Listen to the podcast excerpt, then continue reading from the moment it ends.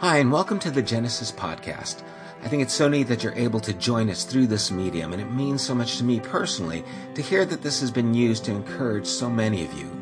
It has always been the posture of Genesis to tangibly extend the love of Jesus in various ways, both locally and across the world. We support programs that assist families in need, contribute to ongoing works and building projects in Mexico. We've built a latrine and cafeteria for St. Andre's School in Haiti, as well as are advancing a food program there that we hope will help feed the children for years to come. The money collected for all these endeavors could have paid for a facility of our own many times over, but instead, we've intentionally chosen to be a mobile community since we began we now have before us an opportunity to invest in a building of our own. We're not doing this, however, without considering the works we're committed to or even the works we feel compelled to keep doing in the future. But we're asking if you've benefited from this podcast or from anything that Genesis has done, would you consider partnering with us by donating to this work directly at www.thegenesisstory.com and click on the Building Fund tab. Joshua told the people, Consecrate yourselves, for tomorrow the Lord will do amazing things among you. Together, let's prepare for an amazing tomorrow. Thanks, and God bless. It's good to be back with you guys. I was gone the last two Sundays. Thank you to Randy, who covered, did a great job. I heard his first talk. I still need to listen to the second one, uh, but it was great the things that he shared. And if you don't know, I was in Haiti uh, last week or the week before. Uh, got back Sunday night late, uh, so I wasn't here Sunday morning. When I was in Haiti, the news that you get is infrequent because there's really not much Wi Fi because of the thunderstorms at one of the hotels where there usually is Wi-Fi, there wasn't any. And so I have no idea what's going on back here, right? And then finally you get a little Wi-Fi signal and it takes forever for a page to load, but you finally get it. And then I hear the news of what's happened in Charlottesville and in Spain. And I'm thinking, oh my gosh, you know, I go to Haiti for a week and the world falls apart.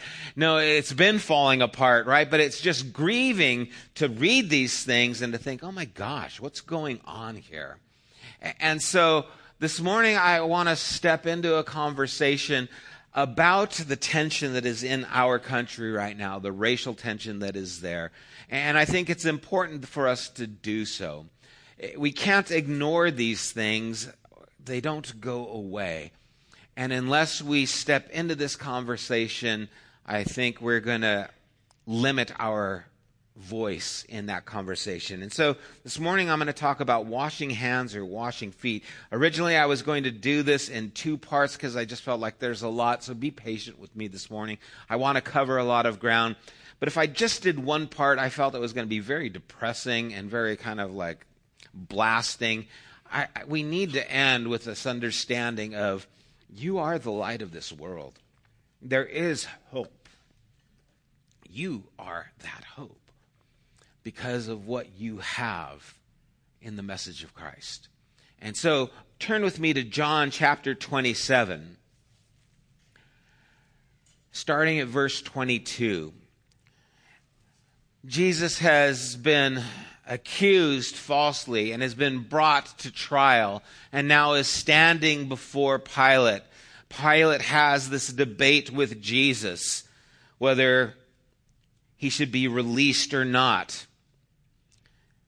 And he finally says to him, we talked about this just a little bit a few weeks ago about what is truth. Jesus says, I, I bring this kingdom that is not of this world. And Pilate in verse 22 said to him, Then what shall I do with Jesus who is called Christ? They all said, Let him be crucified. And he said, Why? What evil has he done? But they shouted all the more, Let him be crucified. So when Pilate saw that he was gaining nothing, but rather that a riot was beginning, he took water and washed his hands before the crowd, saying, I'm innocent of this man's blood. See to it yourself.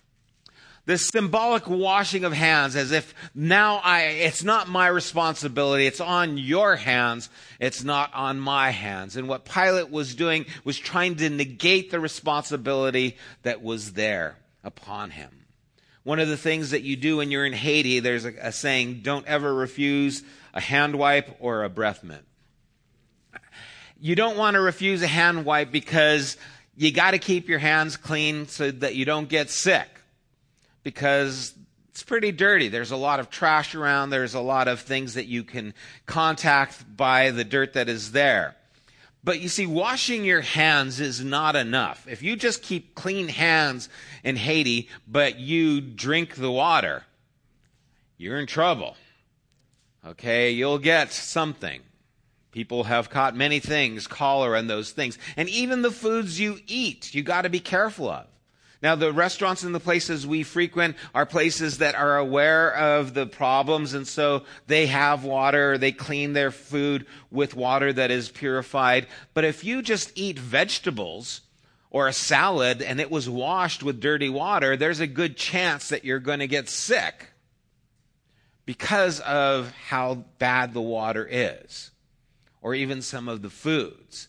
And also, if you do not use DEET mosquito repellent, you are probably going to get bit, and there's a chance of you getting malaria. I'm still on my malaria pills. I call it Malaria Monday because every Monday I've got to take my malaria pills, and they give you amazing dreams. It's kind of going to be sad when they go away. but you have to protect yourself from these diseases as well. And it's kind of, you know, sad. You, you shower because it's very humid there and you shower and you feel fresh and then you got to spray yourself with all kinds of poison, you know, so you don't get sick. I'm like, well, that felt good for a second, you know, and now I'm ready to go out there. But you see, washing your hands is not enough. You have to take all these other precautions as well. Otherwise, it will affect you drastically. And I think a lot of times we want to wash our hands from things that are happening and saying, it's not my issue, it's not my problem. What does that have to do with me? And it's not enough. When we talk about racial tension in our time, slavery always comes up because it's undoubtedly a part of our history and a part of our conversation. And many times, again, the idea will be, well, that was so long ago. It's a tragic part of our history, but what does that have to do with me? And the idea that a group of people, whether it be ethnically or socially, religiously, or even because of their age and children, can be forced into servitude is appalling, but it's not foreign. It still happens today, and of course, it's happened in our country. And it shouldn't surprise us. We see the idea of slavery as early as Genesis chapter 9, where Canaan was going to be a servant of servants. The children of Israel were enslaved by the Egyptians, by the Persians, by the Babylonians, by the Romans. In even more recent history, we see what happened with the genocide with Nazi Germany and the six million Jews that were slaughtered. See, it, it's a story of humanity, but the story of God's work in humanity has a trajectory. God is going somewhere.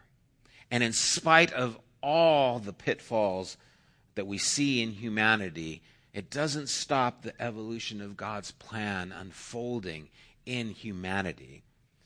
In chapter 18 of Genesis and chapter 22, God says that all the nations of the earth were to be blessed through this one tribe, that of Abraham.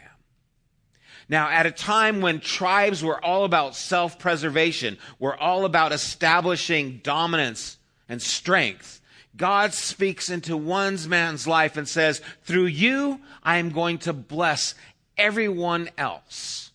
Think of how forward this thinking is, even today that a nation would be here to bless all the other nations. That it's not about self preservation. It's not about advancing itself, that it's actually about blessing everyone else. That that was the purpose.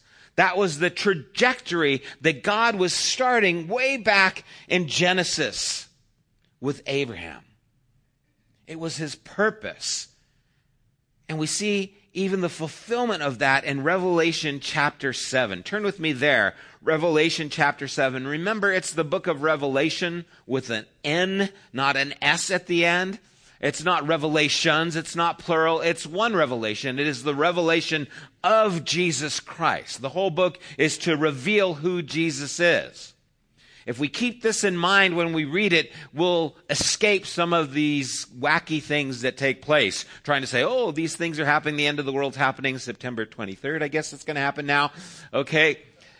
If you look at chapter 12, it's the revelation of Jesus. It's really speaking of who Jesus was. That's a side note. Okay. Revelation chapter 7, verse 9, it says, After this I looked, and behold, a great multitude that no one could number from every nation from all tribes and peoples and languages, standing before the throne and before the Lamb, clothed in white robes with palm branches in their hands. This is speaking of cleansing purity and it's speaking of peace. This is the trajectory. This is where God is going. Verse 10, and crying out with a loud voice, salvation belongs to our God who sits on the throne and to the Lamb, which is Jesus. And all the angels were standing around the throne and around the elders and the four living creatures, and they fell on their face before the throne and worshiped God, saying, Amen. Blessing and glory and wisdom and thanksgiving and honor and power and might be to our God forever and ever. This is what God's intention is. This is God's plan that every nation, every tribe, every people, every language would be standing together in peace before God, giving him glory. This is what the kingdom of God looks like. And so when Jesus says, my kingdom come, thy will be done as earth as it is in heaven, this is what it is in heaven. This is what it looks like. Your kingdom come, your will be done. From Abraham to the declaration in John's revelation, we see that God is taking humanity to a place where He's cleansing us. And it's not enough to wash our hands, it's something that involves our very lives. If we're going to be part of the kingdom that God is building, turn earlier to chapter 5, verses 7 through 10 we see again, and he went and took the scroll from the right hand of him who was seated on the throne. And when he had taken the scroll, the four living creatures and the 24 elders fell down before the Lamb, each holding a harp and golden bowls full of incense, which are the prayers of the saints. And they sang a new song saying, Worthy are you to take the scroll and to open its seals. For you were slain, and your blood you ransomed people for God. Again, it's the revelation of who Jesus is from every tribe and language and people and nation. In verse 10, it says, And you have made them, all of them, a kingdom and priests to our God, and they shall reign on the earth. You see, when Jesus says, Your kingdom come, your will be done, on earth as it is in heaven, he is talking about what God is doing through humanity he is developing a kingdom of priests for himself from every nation, from every tribe, from every language. That's what the kingdom of God looks like, and the kingdom is being brought to you by the people who belong to God. If we are going to bridge the gap from where we are today from to where God wants us to be as a people a part of his kingdom, then there's some difficult things that need to be done. And there's some difficult things that I'm going to talk about this morning. I am not trying to talk about things to upset anybody. I'm not trying to make you uncomfortable. I, am not trying to belittle anyone or their thoughts. It's uncomfortable for me to talk about uncomfortable things, so we might as well be uncomfortable together. And step into these things because my intention isn't to condemn anyone here, but it's to illuminate what I believe is the heart of God that we see in what God has done through Jesus and is doing in people, through every nation, every language, all over the world. You know, I keep hearing different things. When I came back, I was able to actually read a lot more, and I watched all kinds of videos to try and find out what's happened. And I'm hearing really a lot of extreme views. And extreme views are almost always limited views. They give you a little bit, but they give you enough to polarize things. And the media is great at polarizing things. Because if we can polarize things, we can keep it simple, we can get people motivated and get them engaged. But the extreme views are usually limited. And they're just trying to get us to take a side. And as I watched these videos and I read and I listened to a lot of things, there were things that really bothered me and there were things that just really made me question what is going on and what needs to take place. One of the things I listened to and watched was a TED talk by Mellody Hobson. It was a number of years ago, and she talked about the, the fallacy of this colorblind attitude. Because we don't live in a colorblind world, and we shouldn't. We have people of various colors, and with them have the various cultures. And that is normal. What she talked about was being color brave. And I love that term. And she said to do this, we have to step into the com- conversation as uncomfortable it is. And that's the first step, is not to hide from it. And the next step is to actually be aware of it. What is the problem? What are the tensions? What is going on that is causing issues that we have today? How did we get to this place where we are? And of course, you can go back and say, well, okay, it started at slavery, but didn't slavery end with the abolition in 1865? Well, maybe it did, but things didn't change. And what bothers me is I went back and looked at history through this. There are so many times where the church was on the wrong side of history. You see, there were people who went to church who thought it was okay to have another person as their slave. There were churches that didn't know what to do when a black person wanted to be baptized because if they're baptized, that means they're one of us. They're one of our brothers. How do we now do that? So they wouldn't baptize them, even though they'd let them come to the church, because they couldn't quite go that distance. And when I hear white supremacists quoting scripture and saying they belong to Jesus, it aggravates me. It boils my blood because I do not want to see the church on the wrong side of history again. And so the abolition, of slavery in 1865, it was a, a big and monumental step, but it did not change everything. People are afraid of change. They want to hold on to life the way they know it to be. And so they established other laws to help maintain the system of life that they were used to. And so many of you are aware of the Jim Crow laws beginning in the 1880s just a short time later so that they can maintain a segregation. So that we could have our restrooms, our drinking fountains, our places to eat. Oh, slavery's done, but segregation is still here. Why? Because we're afraid of the change that would take place. And again, the church, many of them are on the wrong side of history in supporting the Jim Crow laws. Where was the church? What would have happened if today, with all that we know, we would have been present then and would have made a loud voice saying, Not in our church. This isn't going to happen. Thy kingdom come, thy will be done. We are going to be a part of what God is doing. And what God is doing includes every nation, every language, every tribe. That's what God's intention was to bless the world. We are not going to stop that. Where was that voice? Where was that voice? But the segregation continued.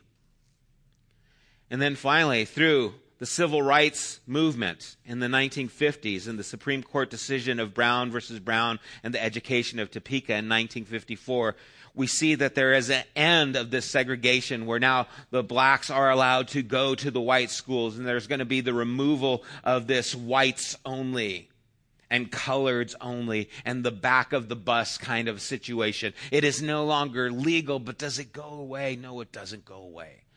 And there are still problems. There's problems with the government and the banking system, where the federal housing agency would not give loans to people of color. And they would not allow people to build communities that were going to be segregated. They would withhold money from these communities.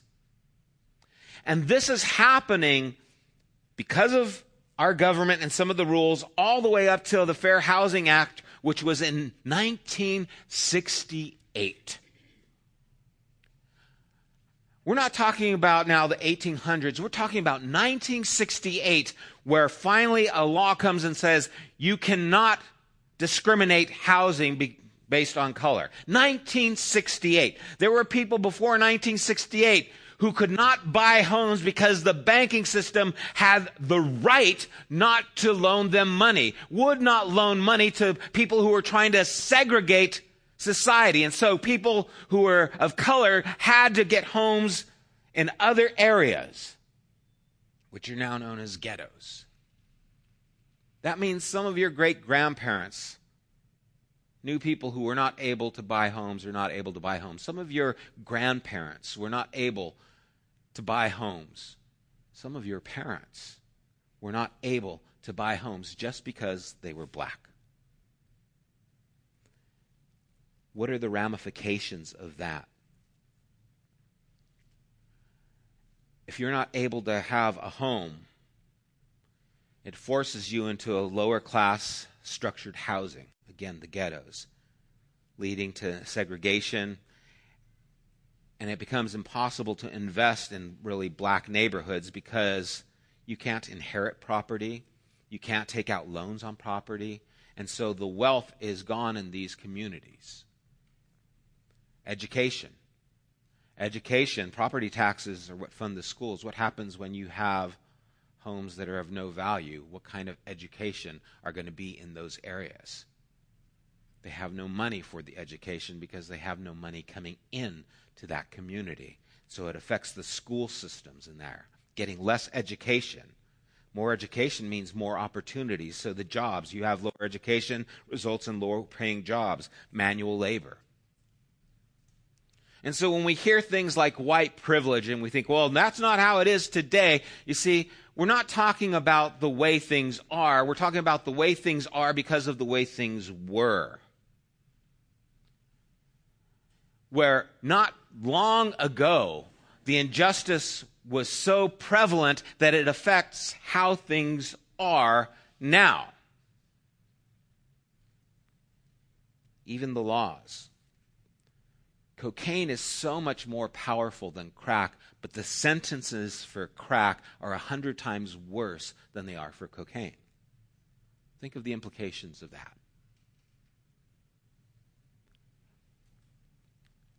And again, what bothers me the most is these things took place, and many of the times the church stood on the wrong side.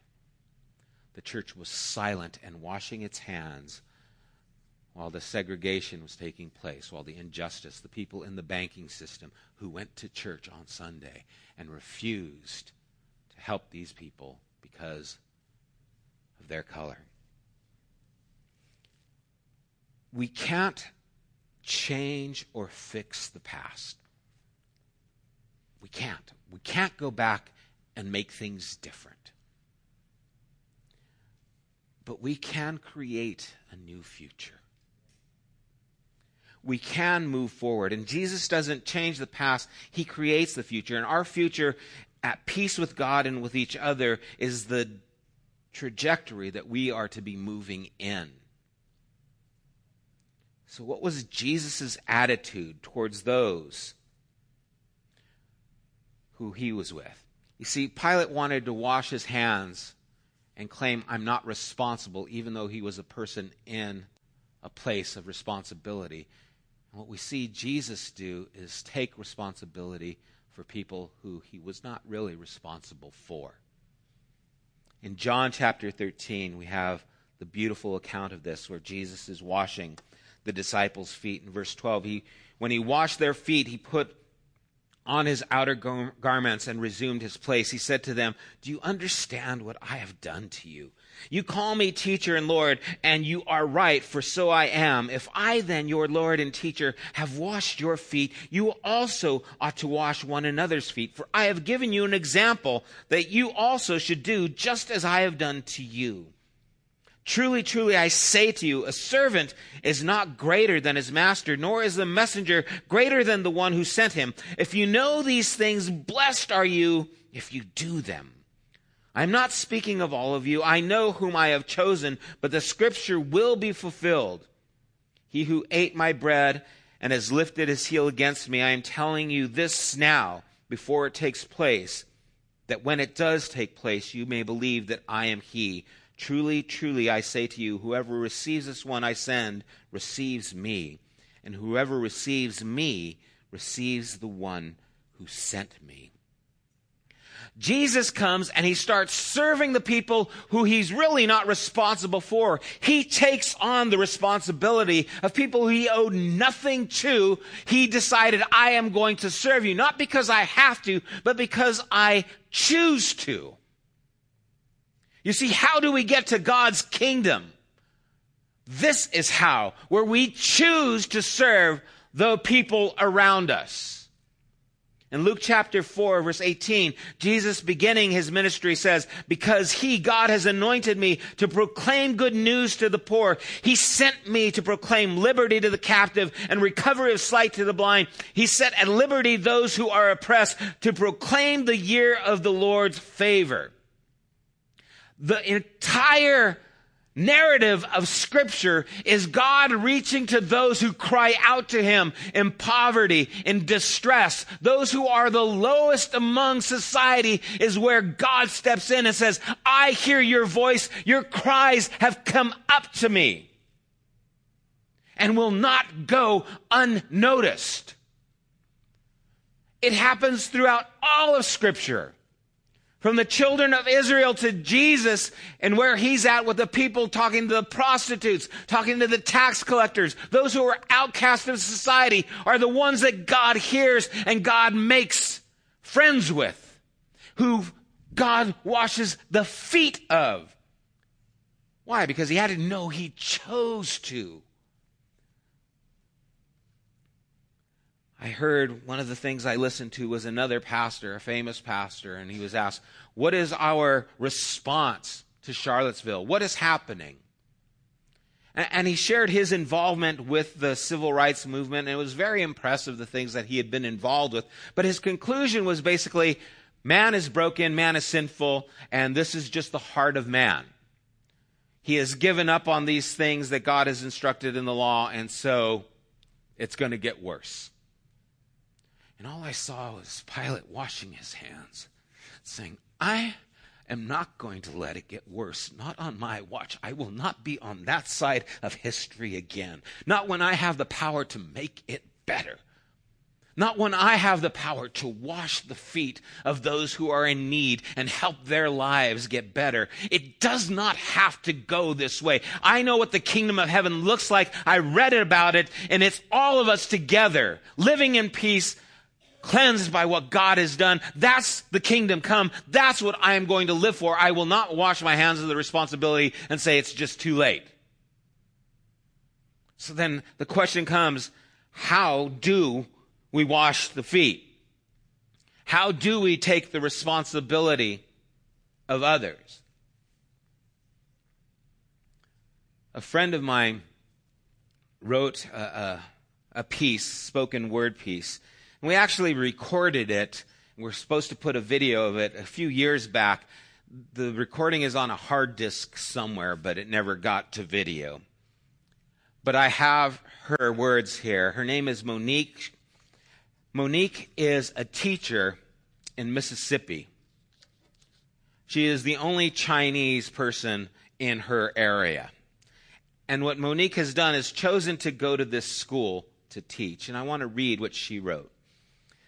When people ask me where home is, I always have a little bit of an internal struggle. I know it sounds weird, and I should just say Los Angeles County or specifically Arcadia, California, but instead, I tell them it's kind of complicated. I spent this last year as a fifth grade teacher in Mississippi Delta to 21 of the most amazing individuals I have ever met. I work and live in the poorest region of the poorest state in the nation, where Plantation Drive and Cotton Drive are actual cross streets in my town. It is a place where I've been seated in the colored section at a restaurant, where paddling kids in school is still legal and segregation academies exist, where student achievement is rated an F and the state has been rated 51st in the nation, where statistically we have the highest dropout rates and the lowest graduation rates. Where one of my students had told me her biggest dream in the whole entire world was to be a cashier at Walmart. Where my students had been labored and behaviorally challenged and low performing, where one of my students had gotten upset and asked me why I had so much work to do, we had so much work to do when all their teacher did last year was sleep in the classroom. In hindsight, I came into this classroom knowing absolutely nothing about how to teach and to be honest, I still really don't know exactly what I'm doing most of the time.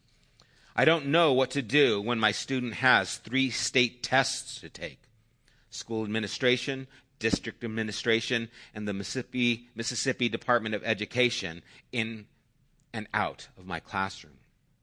Truthfully, my vision wasn't for my kids to be good test takers. I wanted them to be good people. I wanted them to be dreamers and critical thinkers and problem solvers, to be readers and writers.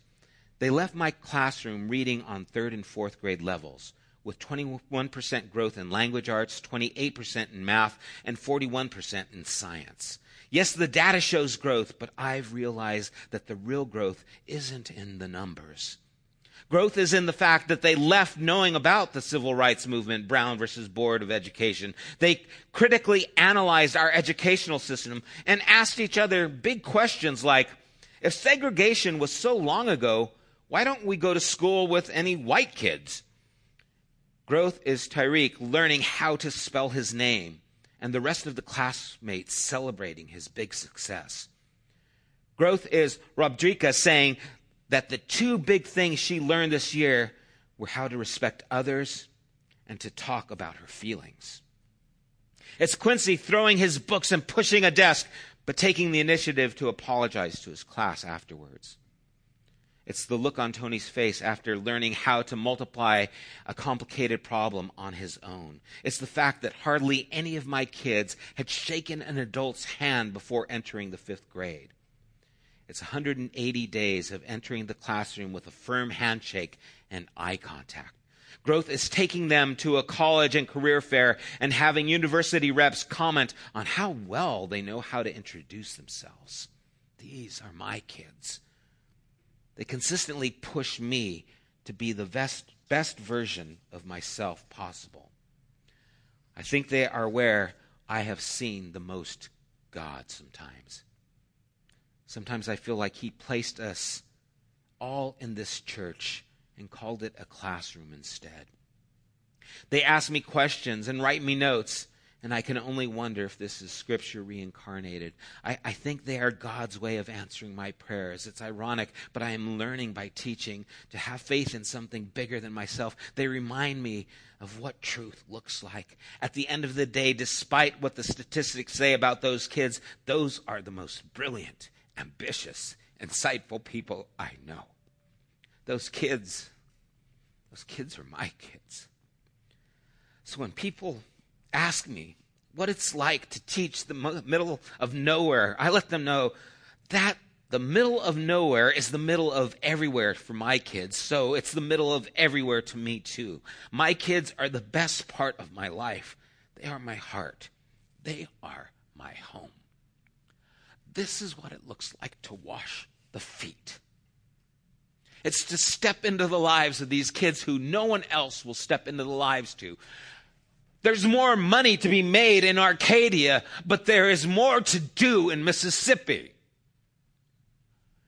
You see, so many times we go where the money is. Why? Because that is our dream. That is what kept us silent when we said, well, I can have my neighborhood and I can have my school for my kids, even though it would be harder to step in the lives and do things that were difficult because they were the right things to do and would cost me more. It's time we stop worrying about ourselves and see how much it's going to cost us to live like Jesus and to wash the feet of this world that needs him desperately. Because with us comes the hope of tomorrow tomorrow.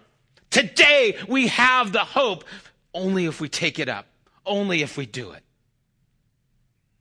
We cannot ignore this call and just live for self and say it's the American dream. If the American dream isn't the kingdom of God, then I will leave it now for the kingdom's sake because there is something more that I'm living for and I will stand on the right side of history when I stand on God's side of history. My friend Brian went to a dialysis center because his aunt needs a kidney transplant.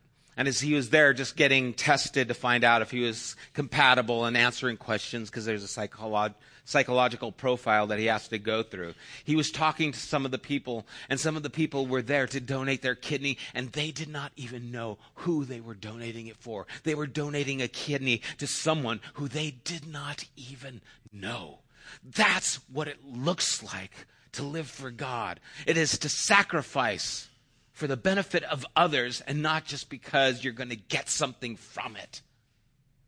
This is what it looks like to wash the feet of the world.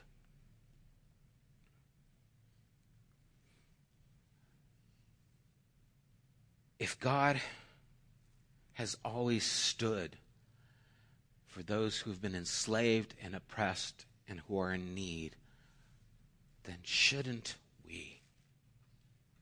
If we have the means to do good and hold from our brother, what good are we? We are the change that the world needs. We have the ability to create a new future if we want if we care to, if we care enough about the needs of others and not just trying to live to satisfy ourselves. I wonder what it would look like to take out a home loan not so you could do an improvement, but so that you could help someone go to school who couldn't. I wonder what it would look like if you took your job and instead of trying to get a promotion to go somewhere else actually took a demotion and went somewhere that actually helped more people. I wonder what it would look like to really be motivated by what is better for others than just better for ourselves. Sometimes I laugh as I look at my career because it seems like the older I get, the less I make. And I think, man, I must be making some wrong decisions here.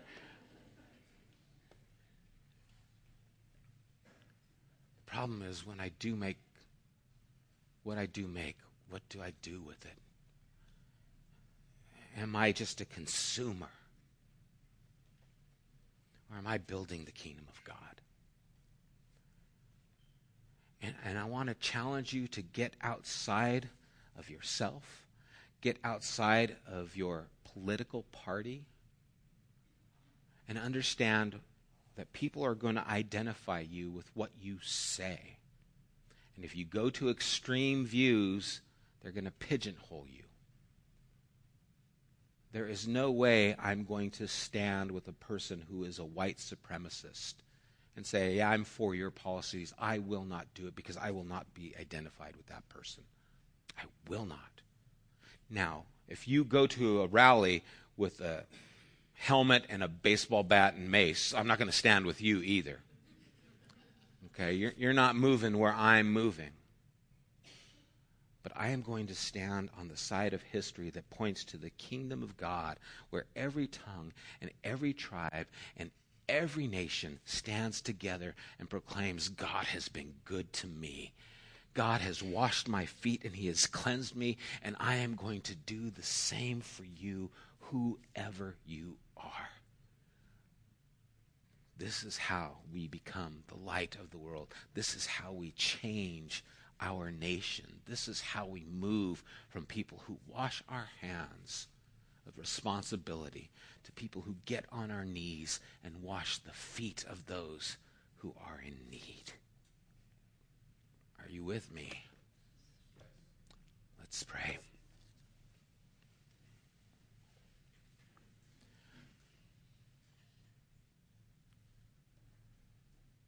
Father, so many times I want to shun away from responsibility because it is going to cost more of me.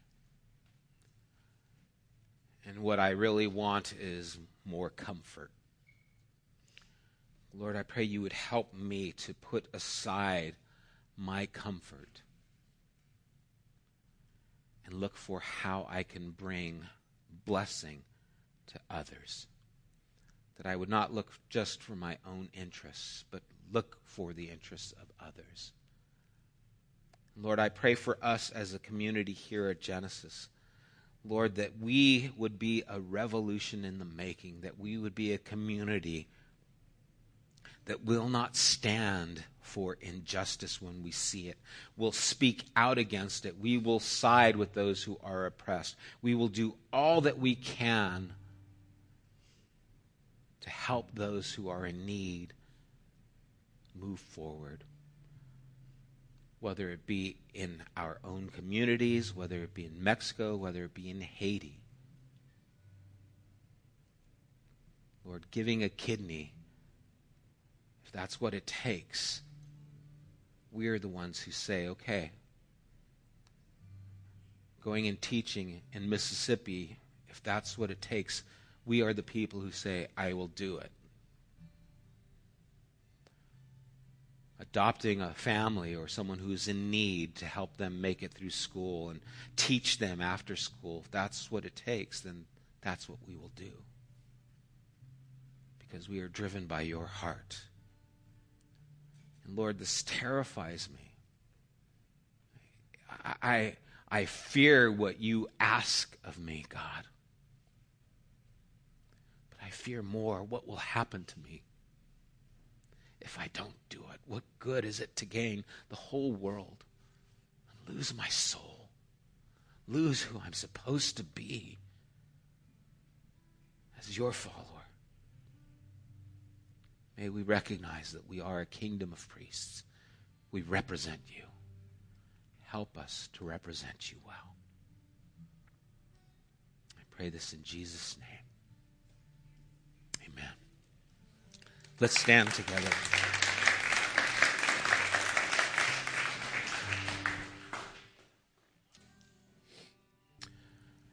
May we abandon any ideology or theology that supports prejudice. May we recognize that to change the course of history, we need to change the human heart. May we not react to what happens may we change what will happen. His will be done on earth as it is in heaven. Bless you guys. Have a wonderful day. You have been listening to the Genesis podcast. We invite you to join us at one of our weekly gatherings. You can find more information at www.thegenesisstory.com as well as opportunities to help financially support this podcast. Thank you for listening.